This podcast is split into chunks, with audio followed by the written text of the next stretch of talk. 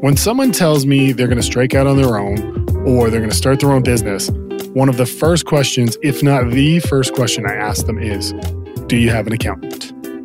Now, in the construction industry, in the renovation business, one of the challenges we have if we want to make more money is upward mobility. You can only make so much working for someone else. And often the solution for us is let's jump into starting our own business. And all too often we do so with no guidance.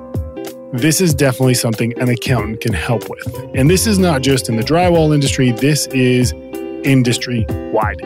My accountant, Lori Curtis from Curtis Villar here in Guelph, has been a part of everything I've done for over a decade. And I thought it'd be great to talk to her about the do's and don'ts about what it means to go out on your own. In drywall, so many people are their own business, right? So maybe you start out working as a junior for somebody and you decide you want to strike out on your own.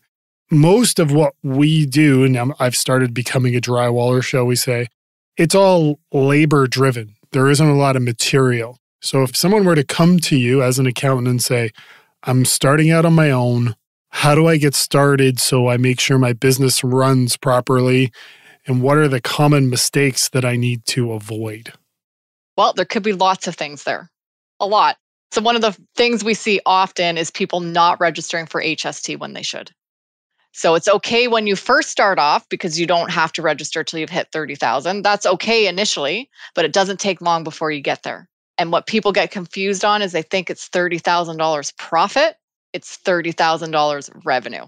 So then they get lost and you're giving up ITCs, and that leads into having tax bills with CRA.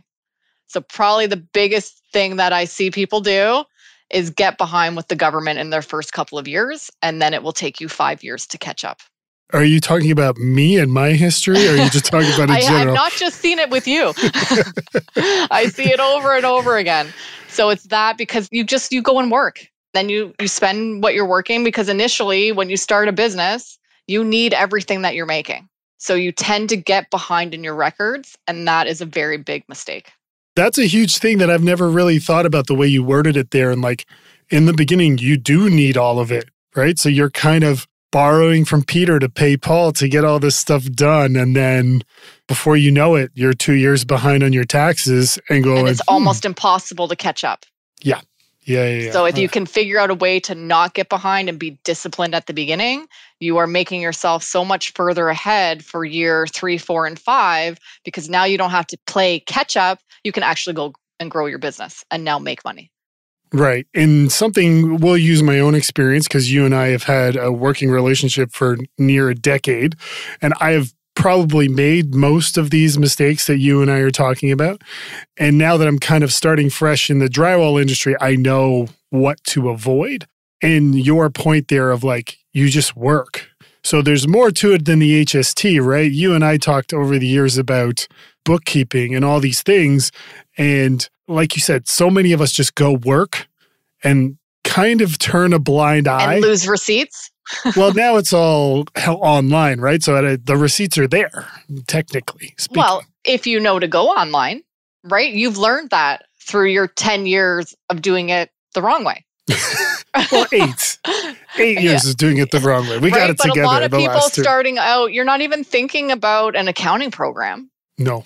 Right? You went to Staples, you got the manual invoicing book, and you're writing that out by hand. And hopefully you can find that at the end of the year as well as your receipts that hopefully are still legible because they've been sitting in your truck all year. Well, I, I would think the modern generation of people getting into drywall now, they're so into their phones and apps are a big deal. Just because you download and start using the QuickBook apps doesn't mean you keep it up to date, right? So I learned the hard way of here's what I can do and here's what I should do. So, like, your WSIB and all those things, keeping up with that is a lot for people. Is there another Especially when way? you don't understand how to do it. You've never seen that before. You probably came from being an employee. You got your paycheck and that's what you had to spend. And now this is a totally different world of, you know, WSIB, which when you're in the contracting world, you're going to be paying some of the top rates. It's just the way that it works. Yeah. And the other thing to add on to that is like you're spending a whole day working. Now you're doing the business side. So what's going to happen is you get home, you're tired, and you say, I'll get You're to that another day. You have to put aside the time, right? You're not going to do it at night. You're not going to do it on the weekend. There's always something more fun to do. You're a drywaller. That's what you're skilled at doing. You're not an accountant. You're not a bookkeeper, and you probably don't even really like to do it. But those first couple of years, you also probably can't afford to have somebody else do it, No, no. right? So you got to keep it simple, but keep it current. And then when you hate doing it, hopefully you can grow that business to a, a point where now it makes sense to be bringing somebody else on to help you with the bookkeeping side of it. But from the beginning, you should probably have an accountant just for high level to keep you in track. Because what I see often is a lot of people, they start their business and not only are they behind on their taxes paying the government, they also didn't file. So now you're catching up. So it's not just one year that you owe the government, it's now two years. Plus, you filed late. So now you have a 5% late filing penalty. You're giving money away by doing that. The government's going to take it. Where do you want it to go? Do you want it to stay in your pocket or do you want to give it away? And that's what you're doing by not staying current. I still remember the moment very vividly that we had where I am one of these people who kind of let it slide and my didn't do my taxes for potentially You're not two. the worst I've ever seen, though. well, I'm going to take that as a compliment. You're pretty good. yeah.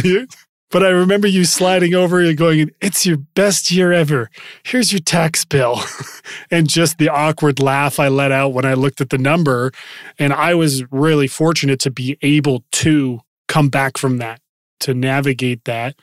And now how I'm doing it is so different because drywall is just so labor heavy. You don't have a lot of material expenses.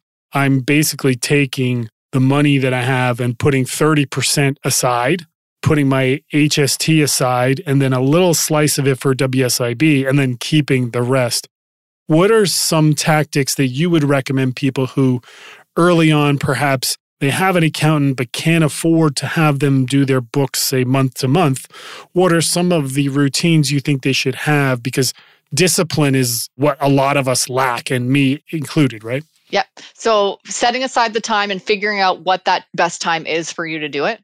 So setting aside the time on Monday morning, first thing, may not be the best time for everybody, right? That might be the best time to get on the job site and get going. But if you're not really a great worker, say Friday afternoon at three o'clock, maybe you do step aside then and actually spend the two hours and if you're doing it weekly, you're not going to need two hours when you're first start. You're going to need 30 minutes. You need to find 30 minutes to keep it up to date. And whether that's using a QuickBooks where you can photograph the receipts and put them in, or just keeping it really simple and using an Excel spreadsheet.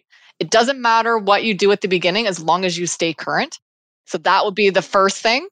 so much of what I did in my years of the errors was like I bought everything with the same account. So I only had one bank account and one credit card specifically dedicated to the business. And at the very least, I would invoice through QuickBooks. And that I think didn't make it better, but maybe made it less worse. I think because you can, if you invoice through a program, at least you can always go back and find it. If you have the manual book, if it's gone, it's gone. You're not coming back to find that.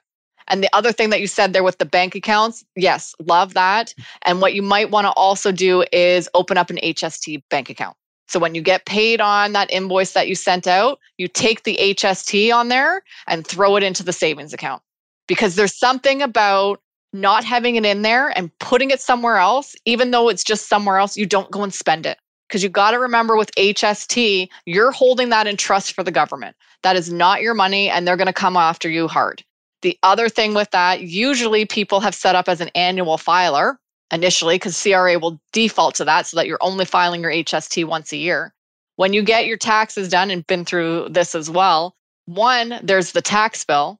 That doesn't have the HST in there. That's going to be a separate bill. And if you haven't planned for that, it's really, really difficult. So you could have in that first year, like if you make $50,000 in your first year, I'm telling you, you owe $15,000 in taxes.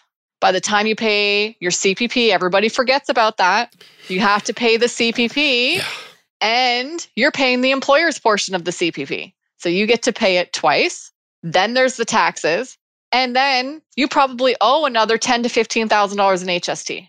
So if you didn't plan for that, you might have planned for half of it. Another 15 owing $30,000 can be the end of the world to you. especially because I usually find in those first couple of years, nobody has any idea and they are shocked.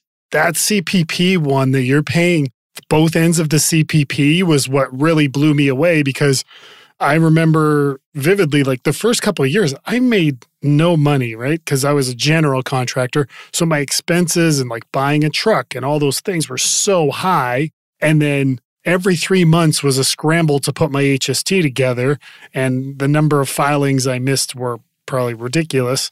All of them. But it was but it was the meeting with you where you said I said, "Well, I have so many expenses I won't pay taxes." You were like, "Um, CPP doesn't count as a tax."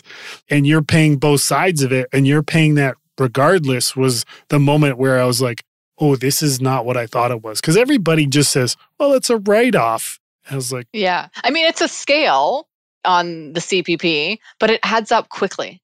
Like you only have to make $65,000, which most people after a couple of years in a business are going to be there.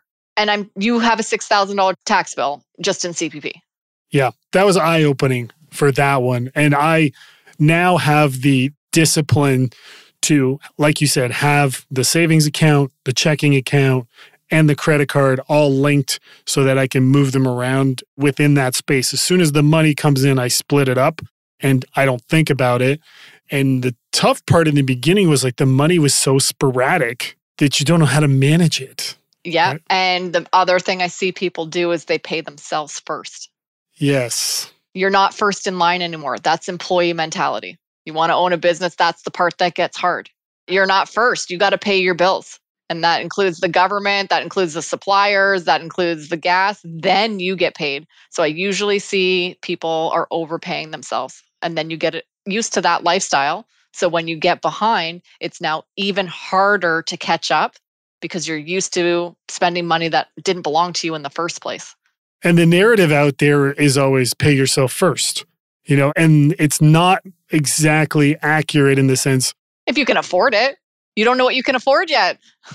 Yeah, and they're using it as a motivation tool like pay yourself first and then hustle to pay all your bills. And it's sort of like, no, most people are wired that way. I don't see people hustle to pay their bills. right? You'll hustle to pay yourself because you got to pay the mortgage, but you know, not to pay your credit card off. I found, and I think this conversation is probably revealing to whoever's listening, that our relationship was one that I benefited greatly from in the beginning, right? And it was later on that it really started to be a case where you were helping grow my business in the beginning, you were just helping me survive and tell me what I didn't know. And a lot of people that I talked to is like, yeah, I have a bookkeeper. And I was like, do you have an accountant? You should. A lot of people don't know the difference either, right? So, right. So that being said, can you kind of take a minute to explain as an accountant what you can do for somebody in the different phases of their business because I know in the beginning you were essentially teaching me and keeping me afloat. And then in the later years, it was really very much a service where you're saying, How do I find a better way to help your business? That's a path, right? It's not something that year one you figure out. So, can you talk a little bit about that? Yeah. So, the relationship changes as your business changes. So, initially, you say it's that survivor mode. To me, it's that organizing mode. So, how do we get you organized? Are you set up properly so that you can go succeed? But also, that point in time is we know you need to keep your costs low, right? So, trying to do that in an effective way. Then the next phase is kind of that growing phase, a little bit of scaling. That has multiple things too, going from, okay, I can pay my bills and I'm kind of making now what I made as an employee to now I make more than I made as an employee and I like this to now I make a little bit more and I really like this. And then hopefully, if we do all of that properly, now we're making more than we need to live off of, which is a wonderful place to be at. And that's the conversation that starts with is it time to incorporate? Yeah. And one of the crazy things about drywall is, I mean, that I'm learning in the beginning, and a lot of these podcast interviews that I've done is the money, once you get to a certain stage, is really deceiving because you're like, I'm getting paid a ton of money and they don't manage it well.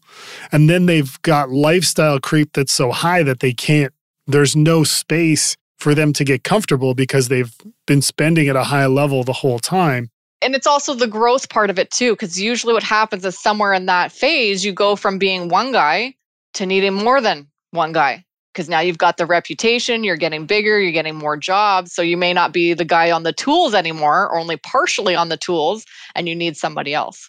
And so that's when incorporation can become a really good tool because if you're in here, this range, usually we see people paying anywhere between 40 and 53% tax. That makes it very, very difficult to fund your business to be able to grow because you're giving it to the government. What's that ceiling for you to be in that tax bracket? Is it 90,000? Yeah, you start to creep up in there in that 100,000. Okay. Yeah. And then once you're over 200, you're paying the 53. Yeah.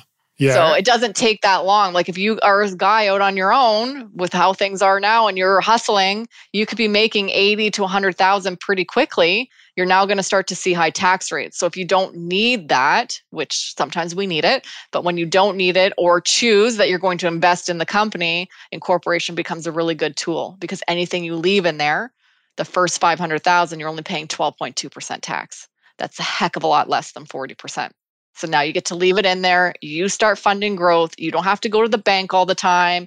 You are invested in your own business, and that lets you really scale, which is kind of that third part. What I see a lot of the time in the drywall industry is not necessarily a lot of scaling, but you see people develop their skill to the point that they're doing these big custom homes or commercial jobs on their own. They have no overhead, and all High they're margins. doing you know, you're doing a house in a week and making six grand and you're doing 12, 15 of those a year, plus all the little stuff, you're hitting anywhere from 120 to $160,000 like real fast. And it just keeps going. And, and you hear the stories of guys going like, I need more money. And you don't know what's happening because you're watching them do these huge jobs and you know how much money they're getting, but they're strapped. And you're like, what's going on? And I would assume not paying attention to their taxes might be one of the reasons that they need that money. Especially if you're hearing that in the summertime. yeah. tax bills came in, right? And now they've had their grace period with CRA and they're starting to call. I've never thought of that actually. I'm I'm going to pay attention to that this year to see what happens to guys when I'm talking to them. And so as you get deeper into that relationship, as the time goes on, I noticed with our conversation, so my taxes would get done and then I, we would come in and chat. I noticed you suddenly had more in depth questions for me. Like, where do you want to go with your business? What do you want to do? What do you see? That's going to be know? a big difference between kind of that bookkeeping and accounting side or accountant side, or should be if you have an accountant that you are planning, right? So asking those questions Are you satisfied with where your business is today? where do you want to go? How can we help you get there? Because when that gets to be visual and you start to speak it to now we can actually make a plan. So it's not my plan it's your plan. Yeah. So how do we get there? Where did you think this was going to go when you started? Are you there? No you're not there yet? Okay what aren't you satisfied with? What's pulling you away? What's keeping you up at night? So starting to have those conversations so you can fix those things so that you can become even more profitable yeah, and you looked at it, and what I loved about working with you guys was always it wasn't just about my business. It's like, what are you trying to get out of this on a personal level? And for me, it was like, I want to find a way to get my business to buy my time back. And that path has changed over the years. But it was nice to have something that was not just about my business, but about my path because you were doing my wife's taxes at the same time. So we're all kind of navigating our financial position together. So that was great. One of the things to go back to maybe the bookkeeping side and something that once we pass the early stages of, say, organizing, as you call it, or survival, as I call it, for me was the realization that like I can do my books, but I wasn't doing them. But I'm not good at it and it wasn't just not being good at it. I wasn't actually doing them at yeah. all. And it was like yeah. it wasn't conceptually like oh i can't do this. It was i'll get to it. I'll get to it. And then i'm filing everything late. Your company offered something very different in the sense that you would say okay what do you need done? How much can i absolve from you? Here's what it costs. And i was you know given the size of my business, the fee was so small. So, what things can you guys help with as an accounting firm, not specifically your firm, but in general, that can help a small business navigate that? Yeah. So, it's always good to start off doing your own books. Always recommend that because you have to have an understanding of actually what the numbers are because this is going to benefit you later. Nobody's going to know your business better than you, even the person that you're hiring. Then it's going to be in there what are the things you don't like to do, don't have time to do? Because there are some things that people like to do. Usually, I find with contractors, though, you guys don't like any of it. I'll be honest. You guys don't like any of it. But in other industries, we see a lot of times people want to keep their payroll. They really like doing it. So payroll's fine. Construction, not so much. Yeah. So it can be from anywhere. And then how often do you need that to be done? Right. So trying to keep the cost low as you get bigger, you might very well need it monthly so that you can stay on top of things. And that can be a range of things. So, yeah, saying, okay, you need it monthly. Well, what does that mean? So, you're going to probably always do your invoicing. Very hard to outsource that. Usually should be something that you enjoy right? That means money coming through the door.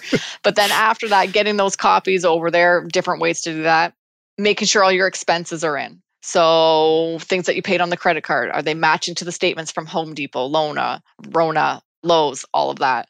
Vehicle expenses, all those gas receipts that get thrown and blown around in the truck. Do we have a handle on to those to getting those in there? Do you need help paying your bills? Sometimes that's something that people need help with. Calculating, even if you're an annual filer for HST, you can still be calculating your HST along the way and encouraging you to make installments. I remember telling you I made a mistake with my HST because I was paying it on the overall total. Do you remember this? Probably not. so, say, like, if I invoiced for $1,000 and my HST included was $1,130, yeah. I was counting all of that as revenue. Right. And then paying my HST on that overall total. And I think we were two years in, and you're like, What are you doing? You overpaid this. I'm like, Can we get that money back? You're like, No. You do not go back and talk to CRA unless you want them looking we at you, We made that decision. Yes. We you did, could yes. go back. You absolutely could go back and amend it. In this case, it didn't make sense because we didn't want to open up the door into a potential CRA audit, which is what happens when you amend. The amount didn't, we decided that risk wasn't worth taking at that time. But for somebody else, it may very well be a risk that's Yes. worth taking. Yeah. Yes.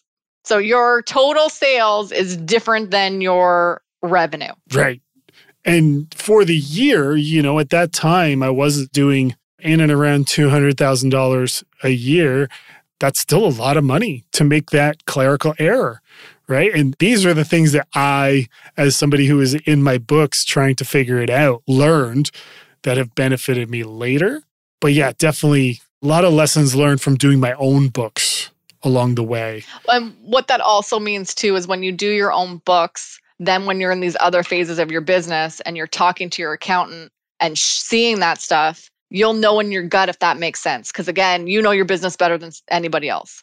So when that statement, I don't understand that, you're going to ask different questions. That doesn't seem right. That revenue looks low.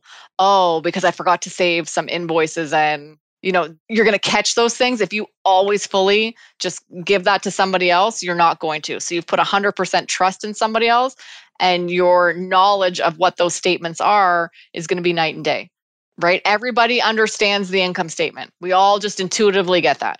how much different are things now versus say 15 years ago 15 years ago a lot of these softwares are very nascent and not necessarily accessible as they are now you guys put us on a project management software that connected to our quickbooks our accounting software that really was a big change for us Yep, jobber. Well no that was russ was using jobber and we were Okay. using Knowify. Oh, But it was- yeah, yeah, yeah. yeah. it was so integrated that it, we didn't miss any invoices ever it's night and day difference between now and even 10 years ago, even five years ago. So, five years ago, things were here, but people in Canada, North America, very hesitant to go there.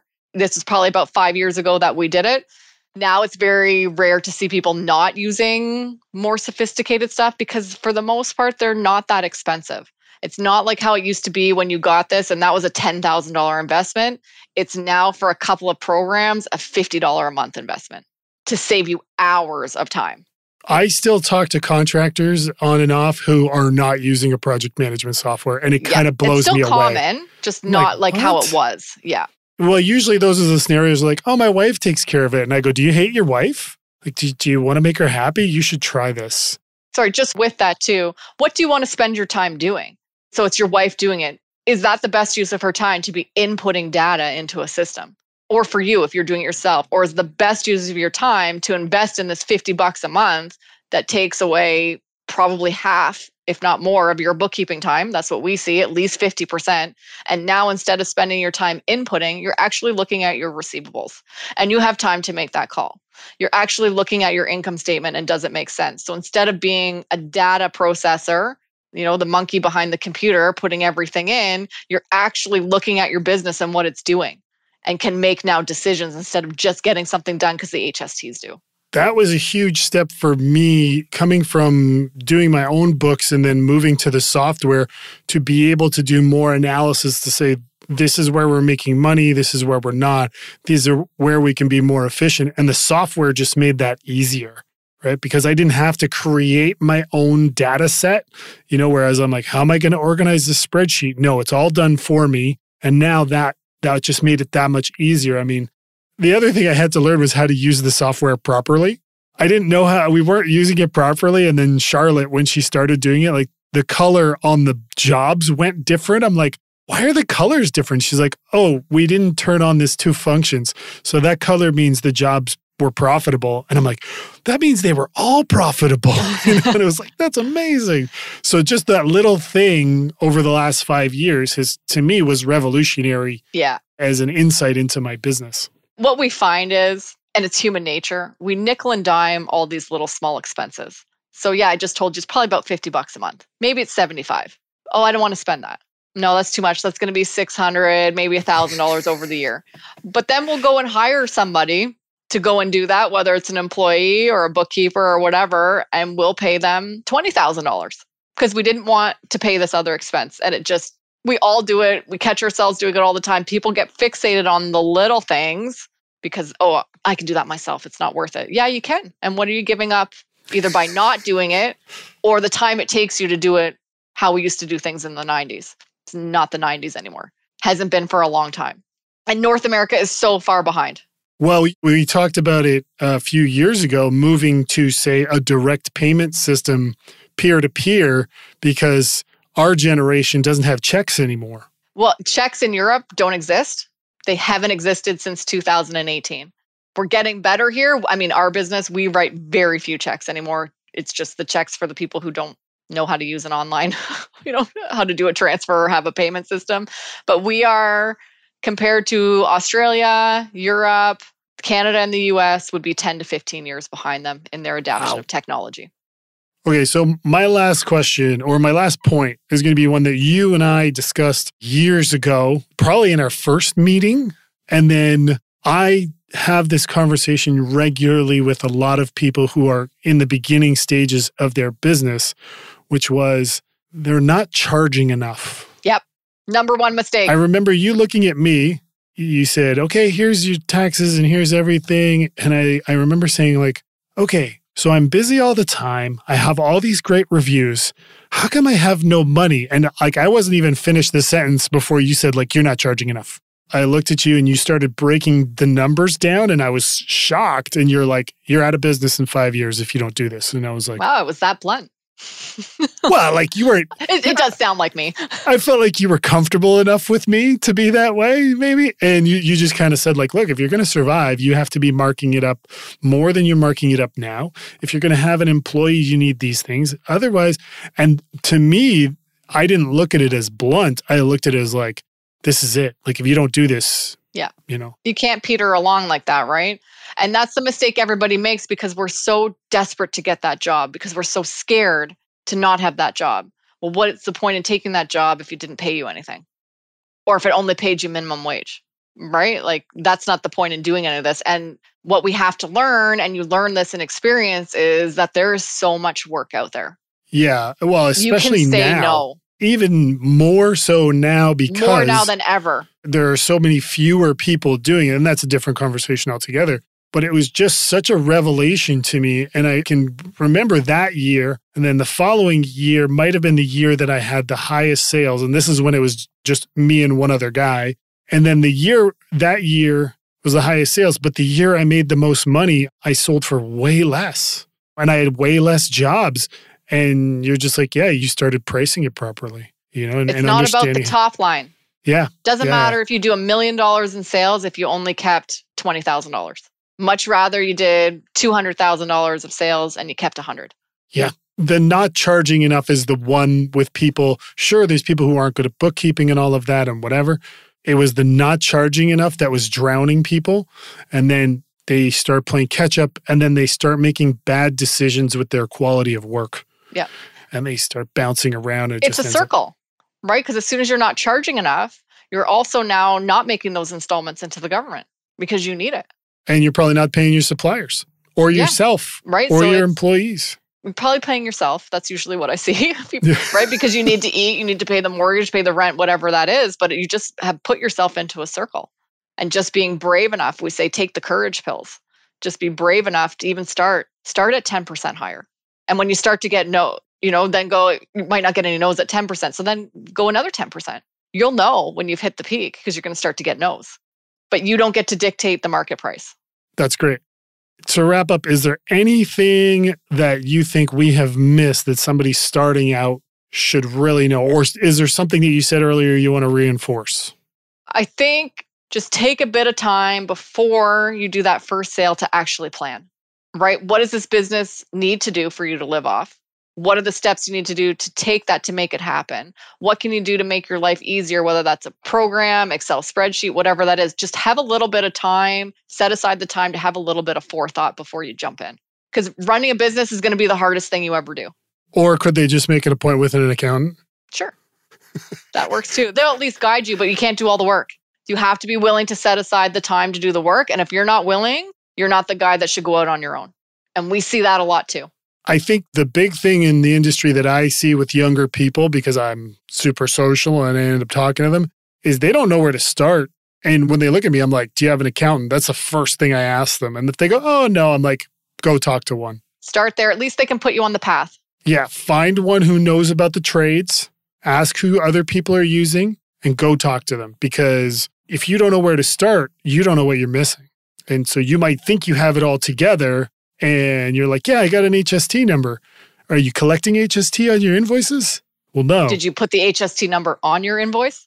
Right? Like all those things that you don't know because you're busy taping or hanging drywall, that's somebody else who can help you with that. So super appreciate you doing this, Lori. No problem. As you can see, Lori knows me and my goals very well, and I'm always grateful for her time because she's done so much for me, my business, and my family. I can't speak to what other accountants do or don't do, but what I can say is that having a good accountant who understands the arc of what you're trying to do, both personally and professionally, is instrumental in navigating the successes and failures of running a business and your finances. You don't hire an expert so you can ignore what their advice is. That's just dumb. If you're thinking of starting a business or you've already started one, find an accountant who can help you organize and grow. I want to take a second to thank you for listening and enjoy the rest of your day.